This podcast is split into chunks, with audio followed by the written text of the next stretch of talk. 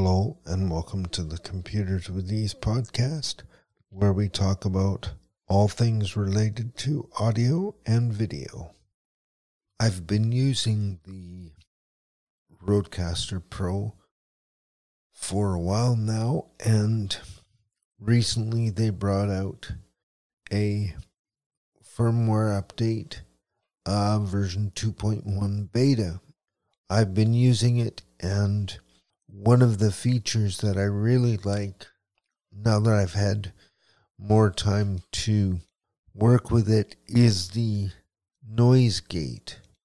Before this update, we were unable to make adjustments to any of the um, settings, and even though they were reasonable and worked well,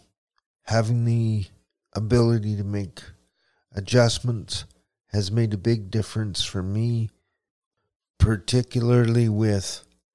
the noise gate, because I always found that once I was done recording and transferred it to my computer, there was always a noise in the background that I had to eliminate in post production and sometimes that took several attempts to get that cleaned up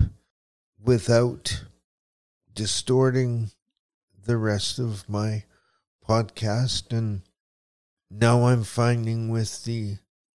ability to make the adjustments to the noise gate, I'm more able to tailor the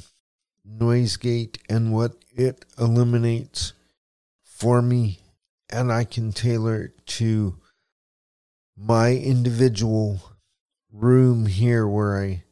record my podcasts. So I really have found it beneficial. It does take some experimentation and some tweaking to the settings to get it to work properly, but I recommend just adjusting your settings and then doing a plain recording with a little bit of empty room tone at the beginning and then doing say 5 or 10 seconds of speech and then having more empty room tone at the end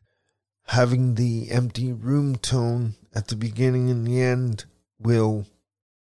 help to show you what sort of noise there is